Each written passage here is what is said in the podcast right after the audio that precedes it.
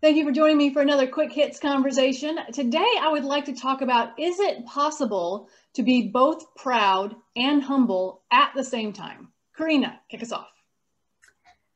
Okay, well, my immediate thoughts are so pride obviously anything to excess is bad and so mm. pride to excess no you couldn't be humble and excessively proud but i do believe that being proud of yourself in some you know for certain actions and behaviors is a fundamental part of building your own self-esteem and sense of self-worth. Mm. um, so i think the answer has to be yes for me because you know the, it, it, being humble is is good because you know a certain amount of modesty and not you know bragging and all that kind of stuff is good. Um, but you do also need a certain amount of pride otherwise you just wouldn't think well enough of yourself. Why is being humble good? Why do we think that good question um, I, as soon as Karina said that, I thought, is that a racial thing? Is that a British thing? Are we particularly uh, good at being uh, faux humble? Oh, I could never do that. I'm just no good at that. Oh, that's shocking. And I wondered if it is a particularly British thing because there are people I work with, uh, both colleagues and, and clients, who are not overly proud, but equally they're not faux humble.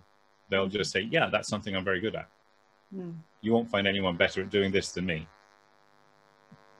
Is Which, it so? Know, what is it? How do you be proud without it coming across as arrogant? Is is that part of it? I think. Anna, go on, Marie.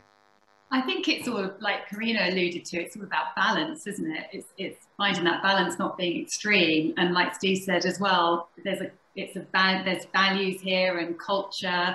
There's lots that come into it. Mm-hmm. So when I was thinking about this question, where I went was, for me, I see pride as a feeling and humility as a value or behavior. Mm. So you can feel pride, but you can value and behave humbly. I don't know if that makes sense to you guys. That's kind of where my mind went with that. Just that. like, just like you can um, feel scared, but you can be courageous, which so courage is a value and a behavior. And I'm sure that we can think of other other similarities but mm. um, that's kind of where I went. Yeah, I agree with that completely. Yeah, I think you know, it's, uh, being being humble is yeah. I agree one hundred percent. What she said. Yeah. you know what's funny? On my screen, you pointed the wrong way. I think though, both of those things, both of those things can be considered values. You know, humility and pride can both be perceived as values. I think being unjustifiably proud is, is an error of judgment mm. in yourself or in your communication, and equally a, a, an error of, of, kind of over humility. So, so, is it possible to be proud without thinking of yourself as being better than? Is that is the problem with pride and arrogance? Is that it, that you then put the assessment of well that makes me better than you and then that's that's where the problem lies but you can be proud of yourself for accomplishing something that has nothing to do with other people there's something. Oh, go on. Go on, Marie. Go on. I was just going to say there's something in this around it's some internal and external, isn't it? Mm-hmm. So that in internal feeling of pride, you're not shouting it from the rooftops. It's just a feeling. You're not. It's not being better than or being arrogant, or it's just a, a feeling inside that you no one needs to even know about. So yeah. no, yeah it, it also depends on whether it's a sort of an all-encompassing you know i've i've performed exceptionally well in this area today does not equate to I am better than you overall. I'm just a better person. It doesn't, you know, the, the t- so it's it's keeping it um, within its context and within its box, if you see what I mean. So it might be that because you might feel proud because you've outperformed yourself on a, in any given moment. Oh, PRs uh, are the best. Yes, exactly. So um yeah but on the flip side you know there are occasions when you can conduct yourself better than the person other person in the room. And you might feel a sense of um you know sort of momentary superiority because you think well actually i feel i have the moral high ground here. I feel like i you know they've they've done something bad. I didn't. It's that sort of schadenfreude kind of thing you know where you kind of get that sense of oh, that's terrible. I didn't do that. you know, um, so I think you know an element of that is is human, but I think it's it's again it's not never to excess and don't let it exceed its bounds. If you see what I mean. I think you have to be a little careful because there's a limitation in language. You know, you can be proud of yourself. You can be proud of your family. You can be proud of all your achievements or a specific achievement, as you've said, Karina. You know, some one thing that you you have, or you know, a PB, a, P, a, a personal record, anything like that uh, in sport or, or whatever. But it's very hard to, for me anyway, to distinguish, to say, I'm, I'm proud because I did this, but I'm humble because I did that, or I didn't do this.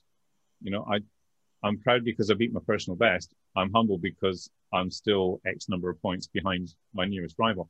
So yeah, there's there's a limitation in language. So the feeling of pride and humility can run side by side. Being able to express that to other people, I think, is a challenge. Hmm. Is there a gender gap in being allowed to be proud or being and being expected to be humble? As as uh, as an outlier in this trio, this quartet, I have to say I, I'm not going to say a thing about that. I don't know.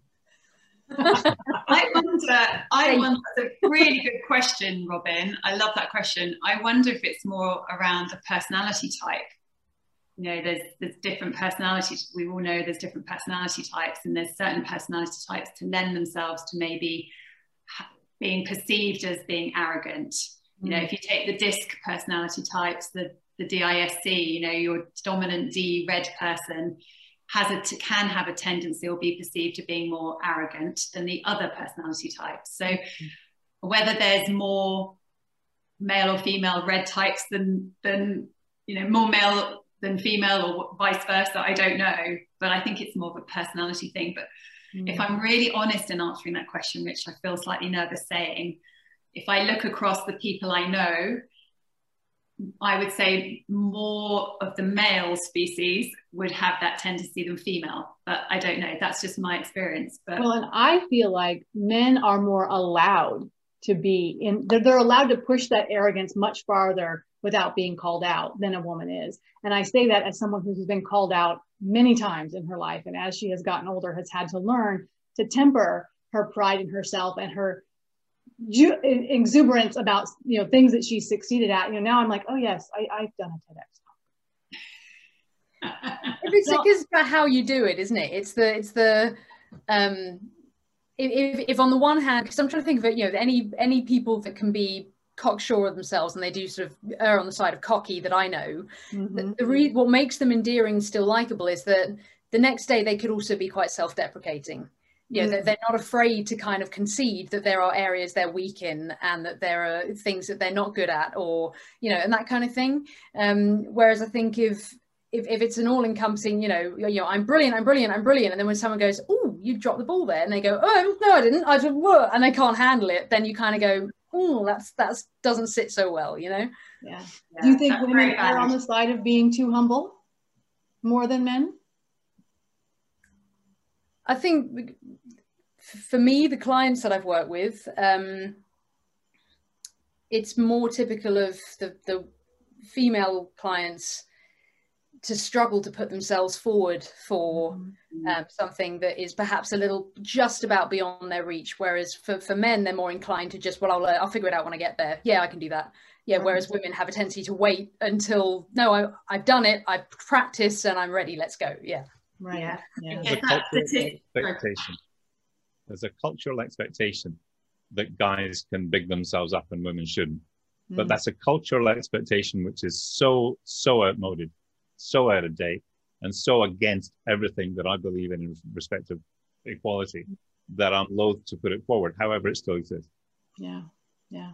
So it sounds like what we're saying is you can be proud of yourself, you can put that forward, and you can still be humble. And it's about two twofold how you put it forward how you bring it but also how people perceive you and how people perceive you may not be as big a much your as much i can't talk as much your problem as you think it is so i'm going to cut us off there because that's our 10 minutes so thank you so much for having this conversation about pride and humility um, i really appreciate it so have a great rest of your day You too. See you guys. Bye.